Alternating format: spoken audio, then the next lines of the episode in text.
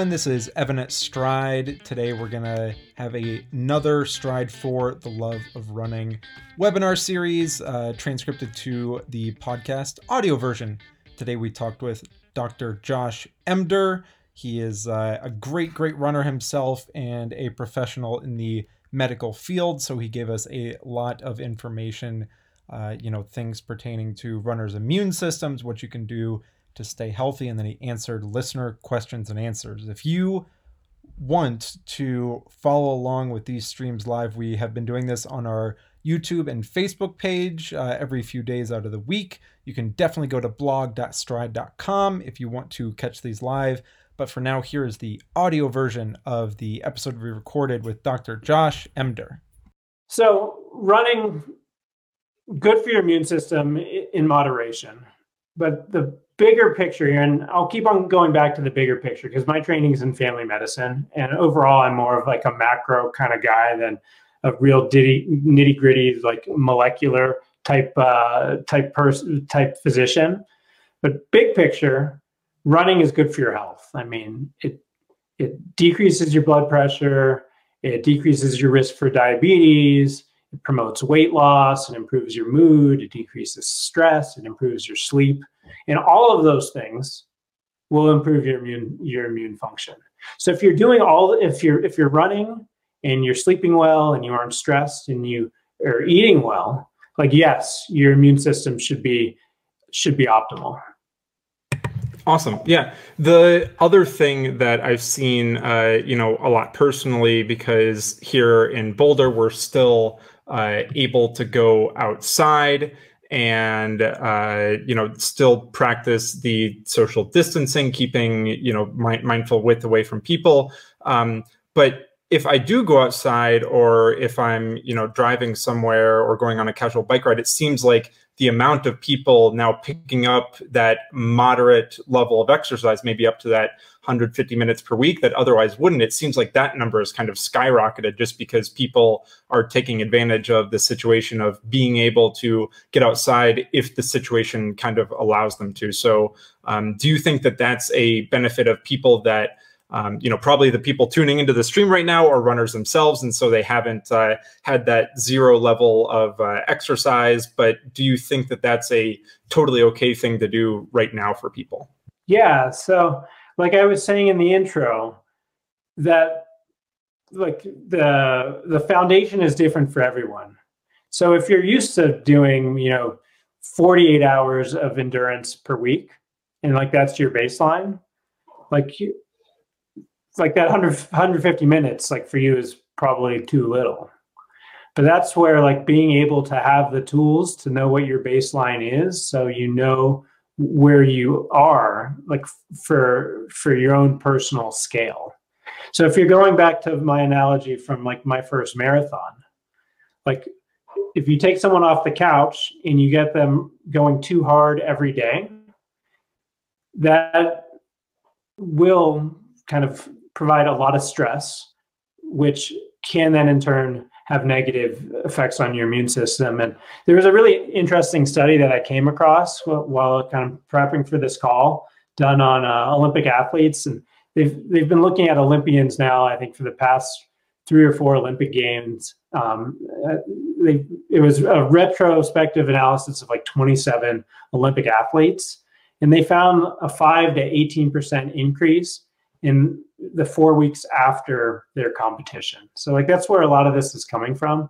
Overall, there's still not a ton of great evidence for like really linking exercise with like like say T cell function or really looking at the the, the like the the basic science of, of of immunity. But looking at these kind of large studies, intuitively it makes a lot of sense. So like if you aren't running and you go out and you just start overdoing it right now and you're stressed because you aren't working your family's at home your internet keeps on cutting out you're being asked to be on webinars overall like immunity it, it, it, it probably it, it probably isn't the best thing for you. Right. Uh, this kind of segues perfectly into the uh, next question that we had of you know the, the, the question here is what puts a runner's immune system at risk, but maybe you can expand and just educate people a little bit more about how adding in different types of stress might like uh, inhibit immune system function. Yeah, I have this discussion with my patients and athletes all the time, and it's it's it's hard for all of us to wrap our, our minds around. But stress is stress, whether that's stress from from effort, from from training, from competing, or from from work or from, from not sleeping. On the body level, when you're stressed, it does the same things physio- physio- physiologically, no matter how you're applying that stress to yourself. When you're stressed, heart rate goes up, blood pressure goes up, stress hormones go up, and that whole cascade of events um, they have like a negative impact on your whole body. There's a, a, a book that I love uh, by Magness and Stulberg, Stulberg called Peak Performance. I just always go back to this book where I don't think they were the first people to really coin this growth equation, but they propose that growth equals stress plus rest. And I just love that because in order to grow, you do you do you do need some stress. And we know this professionally from our work, we know this athletically from training. You need to have you need to have some sort of stress to be able to get stronger. But the, the thing that we always forget is the rest part because it's when we rest is when we can really reap the rewards of the stress that we've done. And stress without rest will ultimately kill.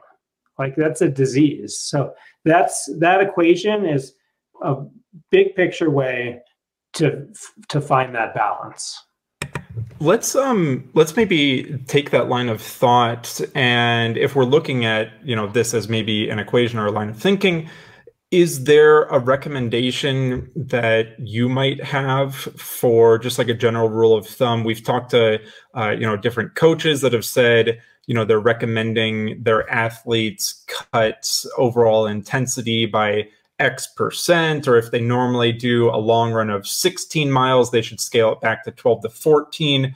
Is there maybe uh, a concrete piece of advice or two that you could give to people to reduce this overall stress, or maybe not even reduce it, but help them be mindful that it's okay to not, um, you know, try and keep that high, high level of output when that stress is even higher and they have to work on balancing that equation?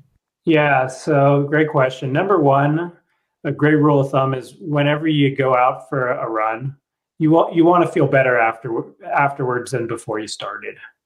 I'd say right now in this time of pandemic, like going out, doing hard inter- intervals, hill repeats, like really, you know, doing like zone, you know, spending a lot of time in like zone four, zone five, and even too much like time in zone three probably just isn't needed right now. Like if you if you're really wanting to just stay healthy and maintain, like stay, you know, in an easy to moderate kind of zone and get out there and you know move because movement and like with exercise when you're when you when everything's when your muscles are firing, you're getting good circulation. Um, that's where like your all your immune cells are being like recycled in all in your tissues just as everything's moving around your system that's great but going to the point where you're really stressing the system is uh, is, not what I would recommend right now. And getting to like even a more granular way to measure. That's one thing that I, I, I think Stryd is great at because it for me when I started running, I, I hit a plateau when I realized I was always going too hard. I, I started working with a coach, and he was like, you know, like Josh, just like take it easy sometimes. And it's like, why would I do that? Like I have a half hour, like I'm gonna go hard. He's like, that's not how it works. Like you need to spend like 80% of your time going easy and like easy to moderate zones. And then like the other 20% going like really hard. And when you're like 20s and 30s, especially as a guy, I think women are much better at moderating than than us guys are. But I found that Stryd was a really good tool to actually be able to quantify what what easy and hard is. And before before I used Stryd, I used heart rates. I think heart rate also works like once you know what your lactate thresholds are. But for the Stryd users out there, like actually look at the zones. Like right now, if you want to focusing on just baseline health, you know, make sure that you're in like zone zone one, zone two, maybe a little bit in zone three, but you don't want to be in zone three. You don't want to be like in tempo threshold like all the time because that's just stressing your body and you aren't necessarily going to get stronger there. Uh, another thing that Stryd has is uh, like the running stress. What do you guys call it? The running stress. Yeah, RSS running stress score, and then we have uh, now RSB running stress balance has been a, a, you know a thing we've compounded off of that. Uh, it's uh, you know, using the same sort of trends that some people uh, we're getting some questions right now uh, of like training stress scores. So that might be from another platform like like Training Peaks, but uh, just the general um, performance management chart is the concept of taking your little bit shorter duration average stress versus your little bit longer cumulative stress and looking at the difference between yeah. them. But yeah, I mean, this is beautiful. I mean, you guys have figured it out. I mean, for the Stryd users, like right now, staying in the maintenance zone. Mm-hmm. you don't have any races coming up. Mm-hmm. Like you just want to maintain. You want to, you know, um, keep moving. You want to make sure that mentally, like you're managing your stress mm-hmm. and and uh, you're be able you're able to be good to your your family and not just like cooped up in a room. Right. But um, like now is not the time where you really want to be overreaching. Right. And this is even, uh, you know, a thing that people might not realize, you know, talking about the same subject of, uh, you know, balancing this equation. So let's say you have your normal schedule and your coach has given you your training plan and you normally do intervals on Tuesday and a threshold on Friday. And now because uh, between Tuesday and Friday, that Wednesday and Thursday, you have uh, some bigger projects that are due, or you're not used to, um, you know, you know, being on conference calls all day, every day. You're used to that person-to-person uh, meetings, and then you know, because you're working remote, you're able to work from 8 a.m. all the way to 10 p.m., and that that stress is kind of building up. So it's okay to recognize that that Tuesday and Friday session maybe has to be brought down a little bit and realize that that other stress is compounding and would make your recovery from those efforts a little bit harder too. Yeah, absolutely. In my view, and Evan, let me let me know what your thoughts are. My view as an athlete is really having just this huge foundation base. Yes. That takes years. Yeah. So for me, like 10 years into my career of marathoning, like I noticed that every marathon gets easier. Mm-hmm. And I mean, sure, my times like aren't necessarily always getting faster, mm-hmm. but once you have that multi-year base, mm-hmm. it's a lot easier to ramp up and do like some sharpening, maybe, you know, start like eight weeks even mm-hmm. like before your goal race. Mm-hmm. But for me, like for an overall health standpoint, I think making sure that you always have that huge aerobic base that takes years. Mm-hmm. And then if you miss, like you don't do that Tuesday interval workout right now for the next couple of months, you're going to be okay. And yeah. you might even be more, you might even be healthier for it. Right. Um, so that's that's a really important point that I, I really always like to have with with my patients of like you know what? It, it's okay. I mean we're all kind of type a. I mean we're we're on a Stryd webinar. Right. We're wanting to know the data. Right. But in the big picture like missing a couple of like w- weeks of those workouts mm-hmm it, it, it probably isn't going to have a huge impact on your performance right. when we're talking about races now that are months out. Right. Um, we have uh, a couple questions that trickled in, but I want to uh, plug one point uh, here that you you mentioned this this huge aerobic base and this you know base training and just having that ability. The uh, you know, kind of line of thinking because at Stryd we're hopelessly optimistic. We're we're so positive about things. Is that as soon as we heard these, you know, spring into early summer races are getting postponed or canceled, uh, the immediate line of thinking that we have is that the fall into winter racing season is going to be the best that everyone's ever had, just because they have time to get back to the basics and build up this this huge again aerobic engine, this aerobic house. Um, there's a good coach out of uh, Italy. His name's Renato Canova, but he talks about uh, how he trains the world top Kenyans uh, and like the top athletes in the world, and they have to spend years literally building the foundation of a house, or else you can't put a nice, you know, fancy living room and and nice nice bedroom that. You have to build the foundation first. So um, the yeah, the point that you make of having that aerobic base, that's totally something that people uh, should be able to focus on right now. Uh, I do want to get your take on a couple of these questions here. This first one is from Daniel, and he says, When I ramp up my training, I often feel like I'm fighting off a cold after. I have sniffles or sneezing. I fight it off in the next few hours.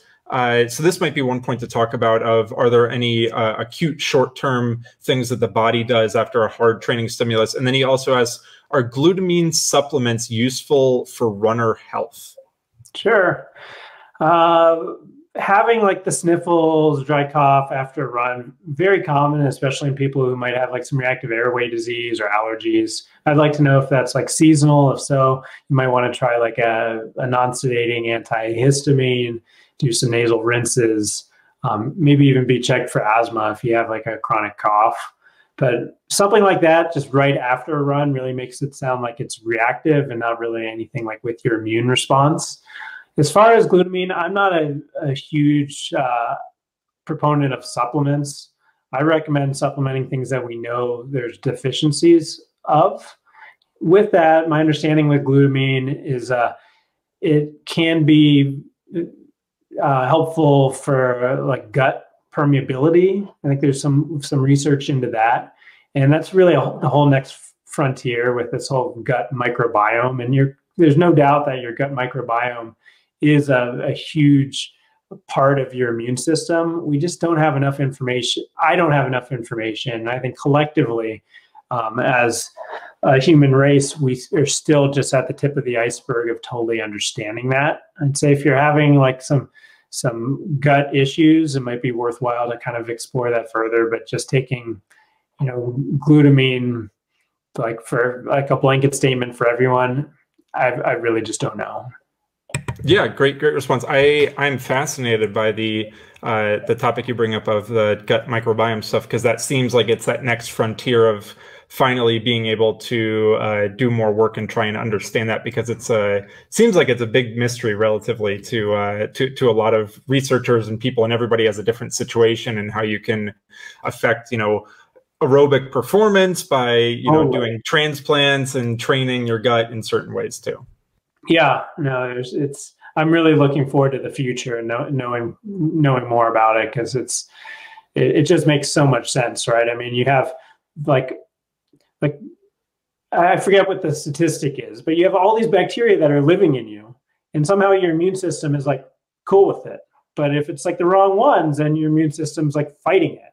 And again, it's that balance. I mean, it's all about balance and finding that equilibrium state. And so much of it's out of our control, like our like like uh, it's happening at the physiologic level, but we can't necessarily control it other than making sure we're doing things to to support our general health. Totally.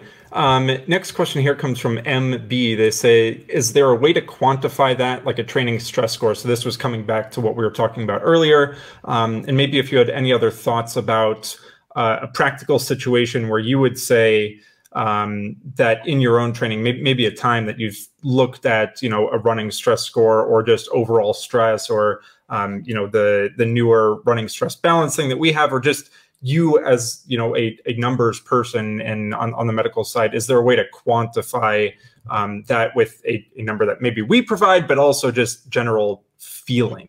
I mean the, the main thing is if you notice that your your performance is d- deteriorating like say you're on the same usual training schedule that you're on and your performance is going down you see your resting heart rate going up, you see your heart rate var- heart rate variability, your HRV going down, and you just aren't performing as well. Like that's the time to really readdress what you're doing and consider taking some time off.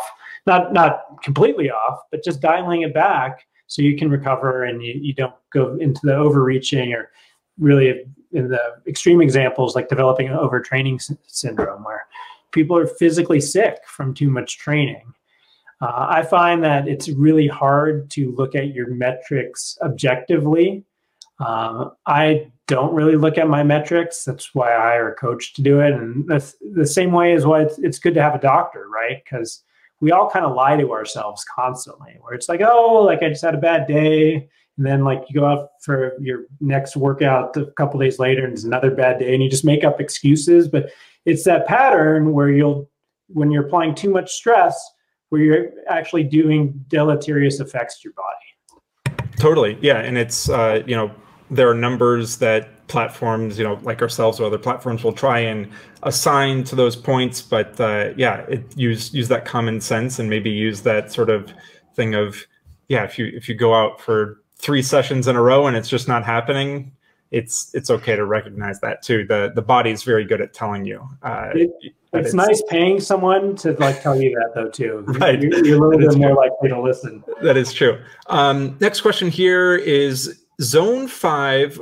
or zone four or zone five intervals a good thing to do at this time as long as you know that stress in your body doesn't feel like it's overwhelming maybe your rsb doesn't go way too negative. So um, we can only speak, you know, from the Stryd side for how we calculate that. If you're going below negative 25, that's when we tell you, hey, you're getting in that cautionary zone because we want to tell you before you go to uh, way too far. We want to give you that little heads up. So would you say right now that it is an okay thing to not be incorporating a lot of that high density zone four, zone five intervals in your training? You know, it might actually be good as long as it's as, long as it's a, a true interval like if you're going and your your uh, your your training's up to it, you know, if as long as you're spending like less than like 60 minutes in like a really high zone and you're recovering and you feel better after that the workout, there there's there are some studies that show that like a vigorous uh, intense stimulus can improve your your immune function. We just don't really know and if you're if if if you're in tune with your body and you can pull it off and you feel better afterwards, I'd say keep on going. But what you don't want to do is go hard and like you know the next day feel worse for it because then you'll be more prone for for just over, overall deterioration. totally. Yeah. No, I, I think that's great. Um, let's see. We have two more questions before we move on to our uh, next next subject. Floyd asks, uh, I am 72. Should I be ultra conservative, say stay in zone two, but maybe go longer due to higher risk for COVID 19 for us old guys? Well, um, I'd say age we do know is a risk factor for, for uh, COVID related complications. Um, I, I, think more so than really talking about the running. I mean, the ways to decrease your risk for COVID 19, really just make sure you're getting enough sleep. Make sure that you're eating a really healthy diet that isn't full of a bunch of processed foods. Um, I think th- there's some research that shows taking in a, an adequate amount of carbohydrate is actually probably good for your, your immune system. So, um, you know, decreasing stress, um, and really the biggest one is decreasing your risk to exposure to the pathogens. So if you're like going out and you're running around like here in Boulder, like I've I've been out for runs where it's um it's it's almost impossible to maintain six feet of distance because you're like dogs, you're passing people. Is this virus that catchy? I mean, who knows? I mean, it's spread by micro droplets. Could someone cough and while you're like running by their cough, could you inhale it? You probably could. So like thinking of those things are, are higher value than really worrying about your your your training right now. You know, um, it is probably safer to you know just make sure you're dialing it back, looking at your overall um, your your training balance or what's the name of that score again uh, running stress balance running but stress uh, balance. yeah it's the concept is the same across multiple platforms as long as people are recognizing that stress is generated from activity then you can use different markers to look at the balance between the stress but yeah, so just as long as you're staying in like your balance zone with your mm-hmm. training i say go at it, but also make sure you're focusing on those other things. Right. And getting back to diet, to diet, like uh, other things that have been shown to improve immune function are the polyphenols. So, um, uh, like berries, mm-hmm. nuts, I think spinach, uh, grapes, artichokes. Uh, I got to throw coffee in there. I love coffee. Coffee, yep. black tea, the dark chocolate that everyone loves to talk about. So right now is a good time to be it's always a good time to be good to yourself, but mm-hmm. especially now in this in, in, the pandemic, like just take care of yourself. Like totally. the, things that your your mom or your grandma would say, hey, like eat your eat, eat your broccoli, get right. enough sleep. All right. really good advice to totally um, this. This next question from uh, Leonardo actually piggybacks uh, totally on that. Uh, you mentioned that you know supplementation, unless you're you know shown as being deficient, isn't necessarily something that um, you're super strong for. But for a case of a supplement that's semi-popular, like vitamin C, that's a water-soluble supplement. Yeah um, or water soluble vitamin. Uh, can you talk a little bit more about vitamin C supplementation? And then maybe on an endurance side, is there any sort of studies or research to show that it is beneficial? And then from a health side as well. So vitamin C, as you mentioned, is water soluble. The, the difference is there's some fat soluble vitamins. Those are vitamins K, A, D, and E. And uh, the reason why that's important is the fat soluble vitamins are for are, are stored in your fat in, in in your body, so it's possible to overdose on those vitamins. So um, you do want to be somewhat careful. Vitamin C, the water soluble vitamins, if you take too much, you excrete them in your urine. So we, we think of them as being fairly safe. Uh, there's some there is some uh, pretty convincing data for the use of high dose vitamin C for COVID, and it's something that's been studied with other viral infections for a long time. Um, taking daily vitamin C, it, it, probably a good thing. Like uh, for my patients who are taking it, I encourage them to. If you aren't taking it, I, I, I don't I, I, don't make a blanket statement of like everyone should be, but it, it is probably a good idea. Um, other vitamins though that have been linked to immunity are vitamin D, and vitamin D in particular I I see with endurance athletes, vitamin D being almost uniformly below, and this the normal is uh, the lab normal is 30. Um, there's some studies out there that recommend vitamin D between 40 and 50 in endurance athletes, and it's counterintuitive because vitamin D, the active form of vitamin D, is uh, is you get from being out in the sun, and we are outside a lot, and you know we we eat we eat well, um, but I find that most of my patients do benefit from being on a vitamin D supplement. But again, vitamin D is fat soluble, so you can overdo it.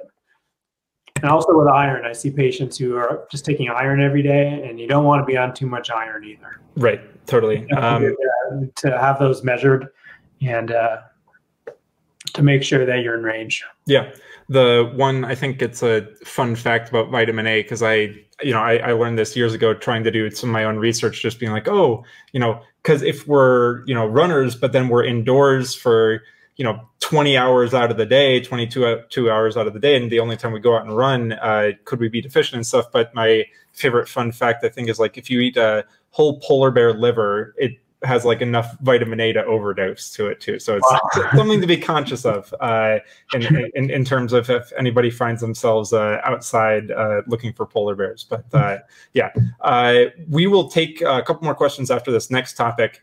Um, and this one is that this topic is being a little bit more mindful of general things. So you you touched on this of not necessarily having to worry as much about your overload of training stress as your risk to exposure.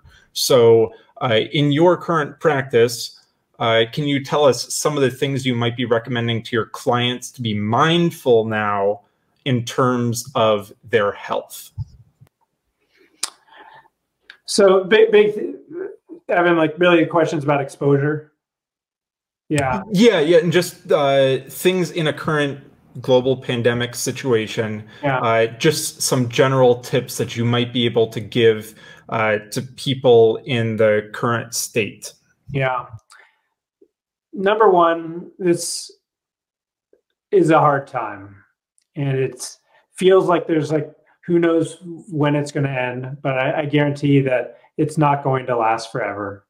Humans are ex- extremely resilient. We're smart, and we'll figure this out with that, we're all going to have to make some sacrifices in the short term. And that means like I'm not going to Boston in a couple weeks. and that is the right move. Like I don't know why they, the BA took so long to finally throw in the towel. So, number one is being responsible as a global community to limit the spread of this to to protect the most vulnerable in our society. And most people with COVID are going to be just fine. Like it's going to be a mild illness. You might have a fever for a couple days, a couple weeks. You're going to be okay. The difficulty with it is that for the people who get sick, they get really sick and they're sick for a while in the hospital. So with that, the recommendation is this, the social distancing is and is key right now to protect the vulnerable and to keep our our our healthcare our, our hospitals and healthcare workers safe.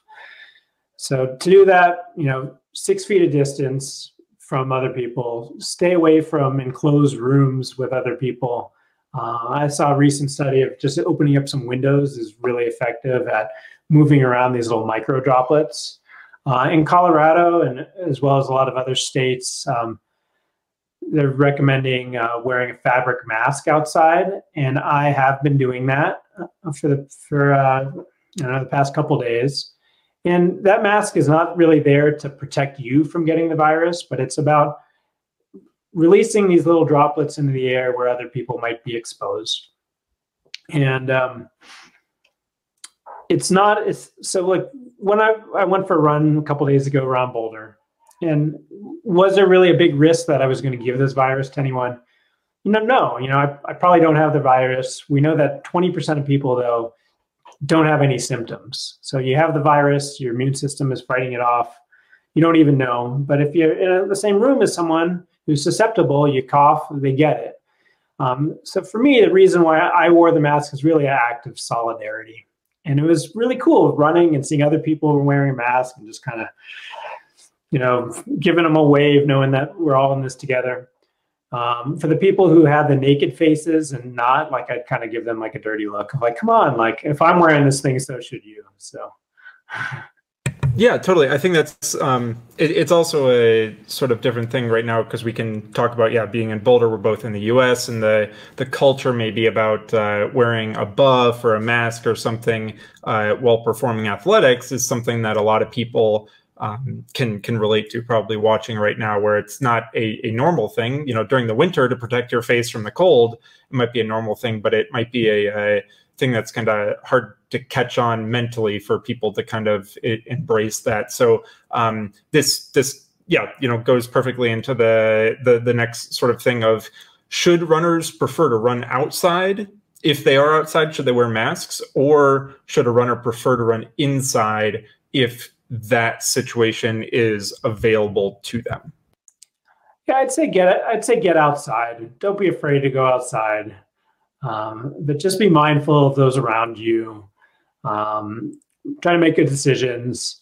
And I, I have to throw this throw this in there now is vaccines. Like for overall health, I think the, the, the COVID pandemic is really going to change attitude with vaccines. So, you know, get an influenza vaccine, and when the hopefully we'll have a COVID vaccine in uh, 18 months, kind of realistically, you know, get it because as we become immune as a society, that, that causes something called herd immunity. So it's just less likely to spread if there's more people who are immune to something.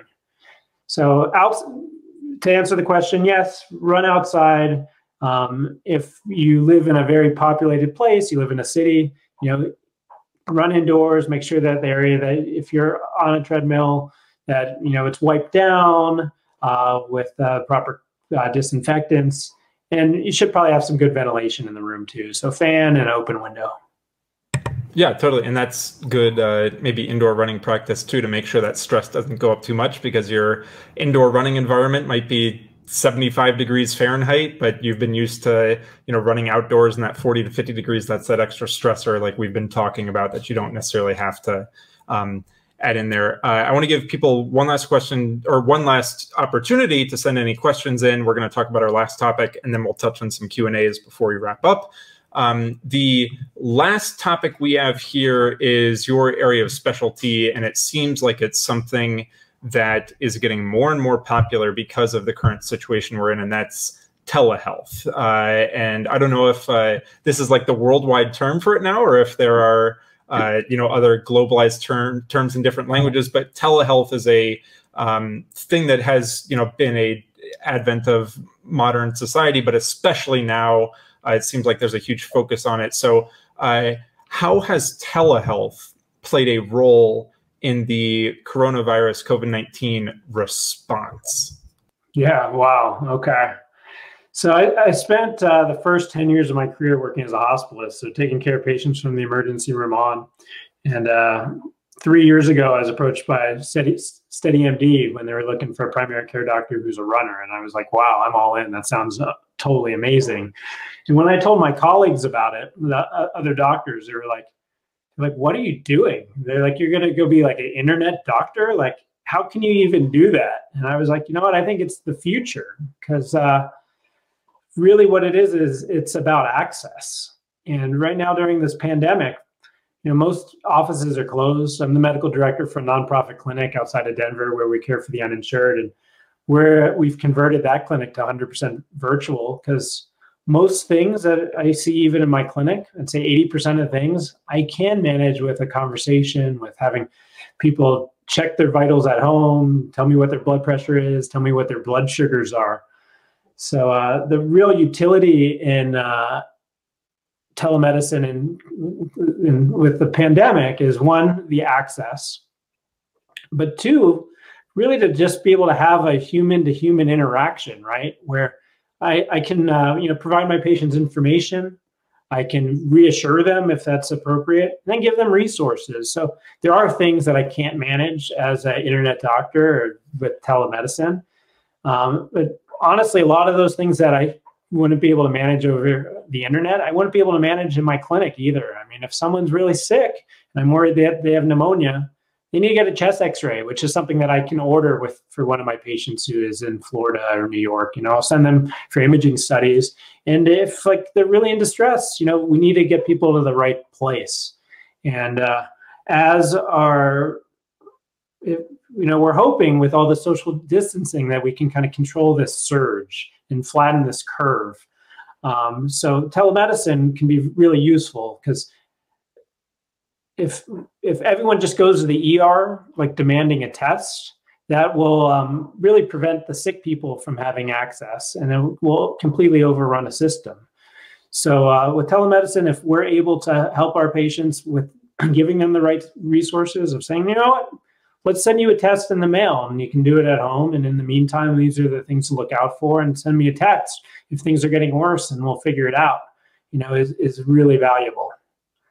Um, the other thing that like with telemedicine and my, my practice at SteadyMD is really useful for is really keeping people healthy. And mm-hmm. what, what, I do with my practice, it, it's build like a gym. It's a membership model where it's a long-term relationship. And people are realizing now that just as your aerobic kind of base is like the foundation of being an athlete. Mm-hmm.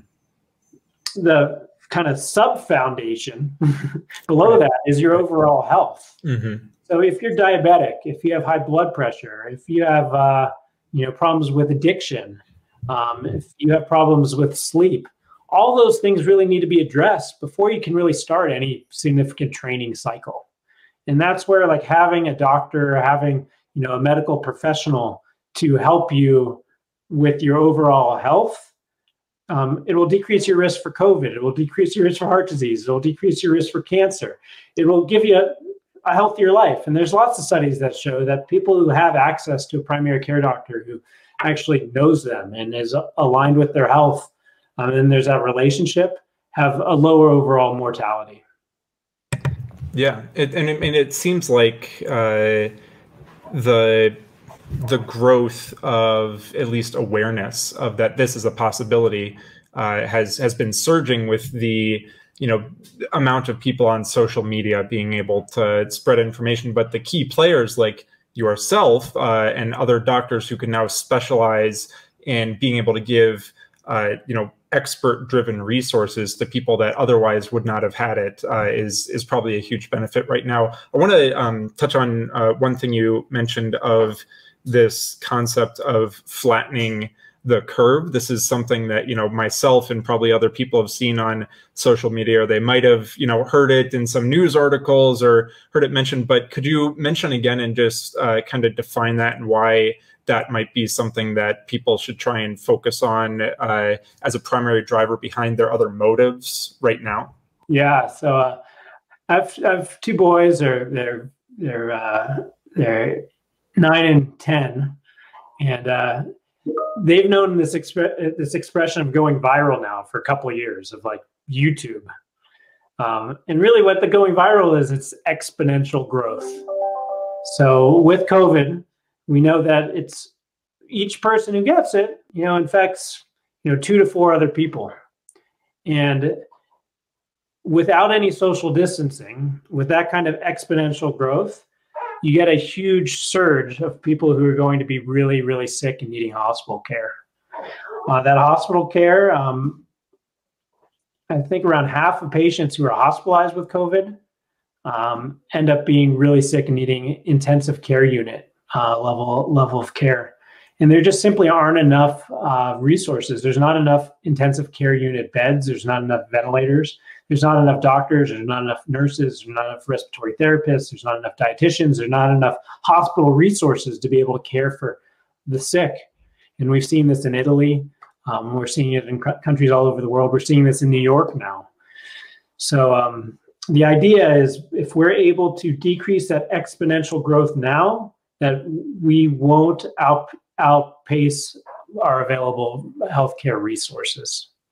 And the the other thing that I've heard uh, that goes along with this is that uh, you know other people don't stop having normal medical problems, which is the the normal strain on the medical uh, care system. Is that something that people should be aware of as well? That if you put yourself at risk for adding on this extra sort of again, we've talked all about this stress equation. Uh, you know, is that the thing that people should pay attention to? Of you know other people don't stop having problems maybe especially so if people are cooking more at home now there's more of a risk for people getting some uh, you know kitchen injuries or people are driving less but that means they're more susceptible to um, other problems and that's something people should be aware of yeah no you hit that nail on the head evan. I mean people continue will continue to have things happen and and uh, covid related disease is just on top of the the, the normal.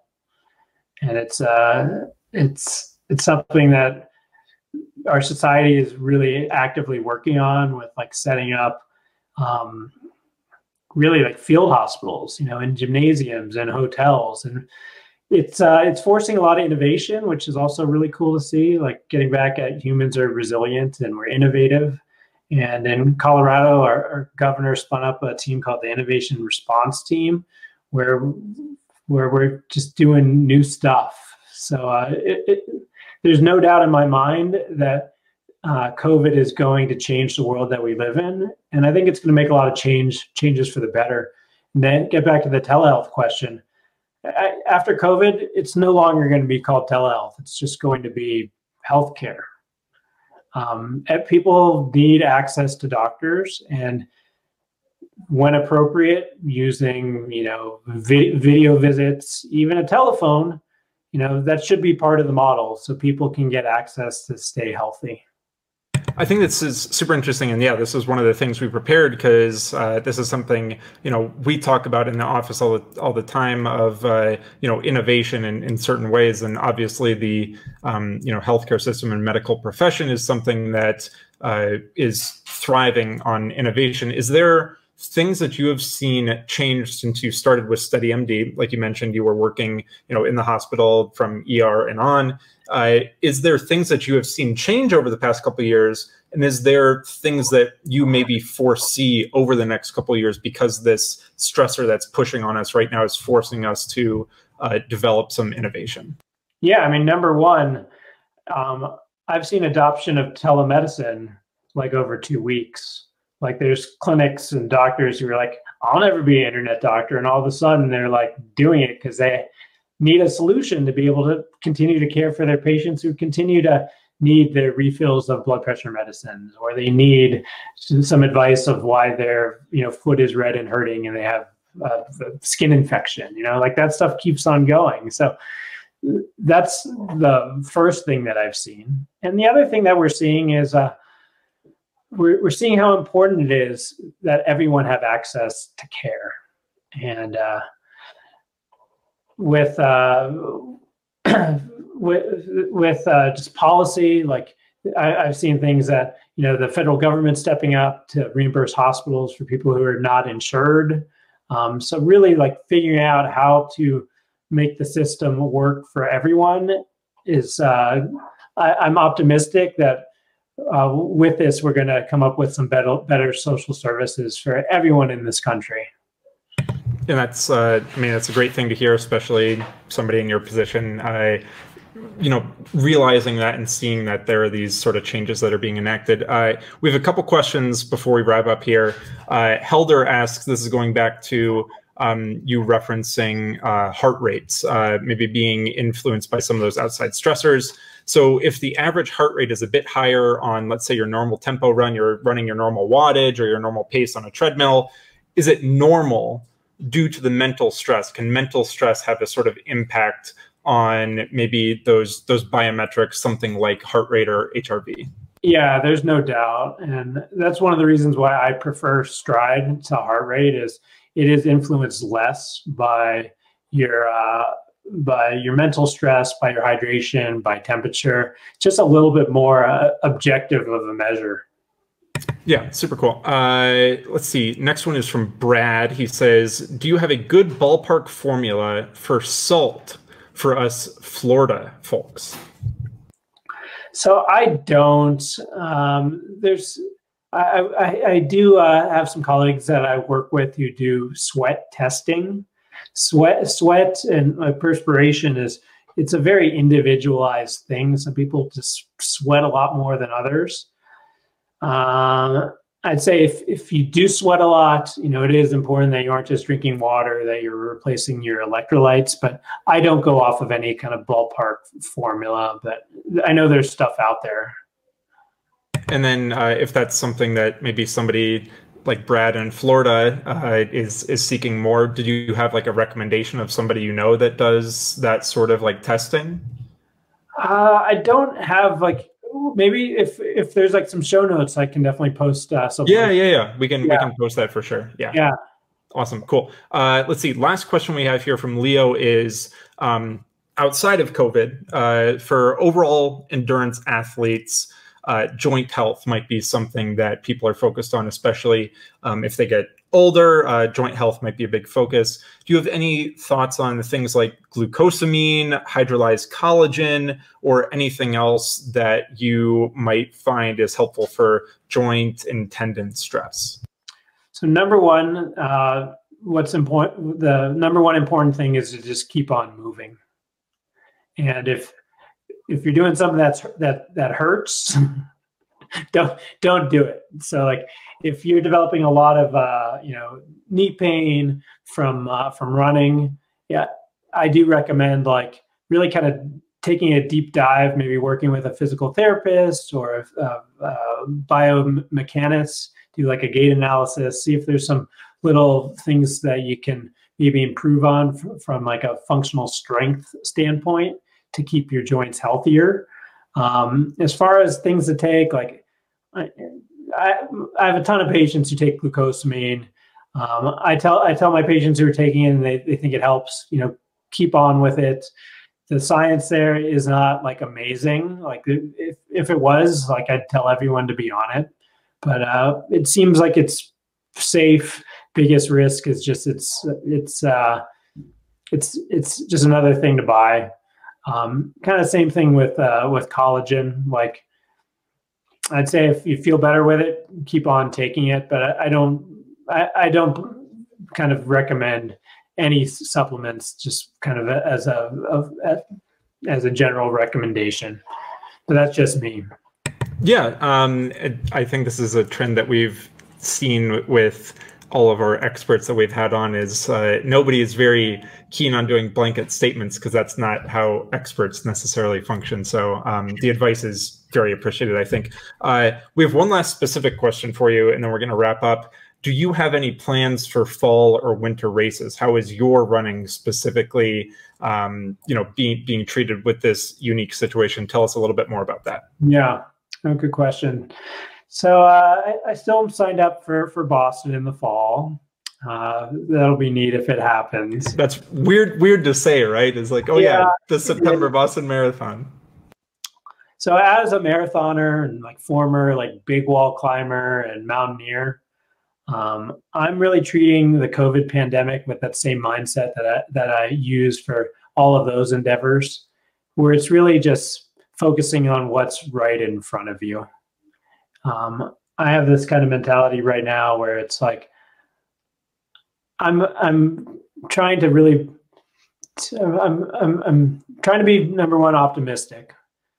But two, um, I'm really just trying to pr- practice gratitude for like the things that are really good right now and not focusing too far ahead and just you know just taking taking this time at home to like be with being with family being you know really you know engaged in my career of taking care of patients over the internet um, and just seeing where this goes. But number one, I, I have been guilty of this of not spending enough time on myself.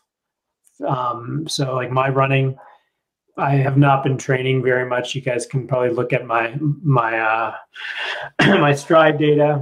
Anyone can can follow me on uh, Strava. So uh, my consistency has gone way down. Um, so that's something that I need to work on. And my plan for that is to really start blocking off some personal time on my calendar, which is hard to do, but I recommend everyone listening to make sure that like you're like with the with all these like back-to-back Zoom meetings and constant work, Evan, like you talked about, is just put a block on your calendar for like every day at some time so you can go do, do something for yourself, whether that's getting out for a jog inside or out, doing some meditation, listening to music just doing nothing, if that's what you need to do, like great. Like it's just so important right now to make sure that you are being good yourself and then even just uh, having a 15 minute block to close the computer and kind of walk around is uh, is totally okay to do. Um, we just crossed the uh, about the hour mark, so we're gonna wrap up here. You mentioned uh, people could follow you on Strava. I think Gus said he was gonna plug your websites and your Instagram in the comments. But for people that want to follow you and then learn more about SteadyMD, what's the best links and resources for that? Yeah, so uh, you can find me on like any social media platform. I think I'm Dr. Josh Runs on Instagram. Dr. Josh Runs on on uh, Twitter. Uh, website is uh, steadymd.com. Um, for all the runners out there, you can do I think slash stryd or slash running. Um, we have about 35 doctors who are licensed in every state, all 50 states plus DC um, offering this on this personal relationship with a doctor who's aligned with your life. So you can go to the website and you fill out a matching quiz, and you can you're, you're matched through our matching technology of with the doctor with similar interests, which is really cool. That's super interesting, very innovative, uh, very 2020. Uh, I, I, will say for sure. Um, cool. Well, Josh, I want to thank you so much for coming on. Uh, we really do appreciate your insights. If people have questions for you, uh, is there a best way to contact you? Uh, you know, through maybe through SteadyMD, or is there a personal uh, like place where people could contact you, like Instagram, DM? Yeah, let's, like let's, get on Instagram. Like sure. maybe you can, uh, maybe you guys can help me with that over at Stryd, where I'm yeah. happy to answer questions. And like I said, like right now in this hard time, like having the information um, feeling reassured and then mm-hmm. knowing when you actually need to be seen is really important. Yeah, awesome. Cool. Well, thanks again for coming on. We really do appreciate you sharing your insights. I'm sure a ton of people uh, learned watching the live stream, but as well, uh, this will be posted in a podcast format, uh, and we'll put all those things in the show notes too. Uh, for now, this was the Stryd for the Love of Running webinar series with Dr. Josh Emdur. Josh, thanks so much. Uh, I uh, hope everybody's staying healthy and safe, and we'll be back for another episode shortly. All right, everyone, be well. All right. Take care of yourself and, and your families. Yeah. Bye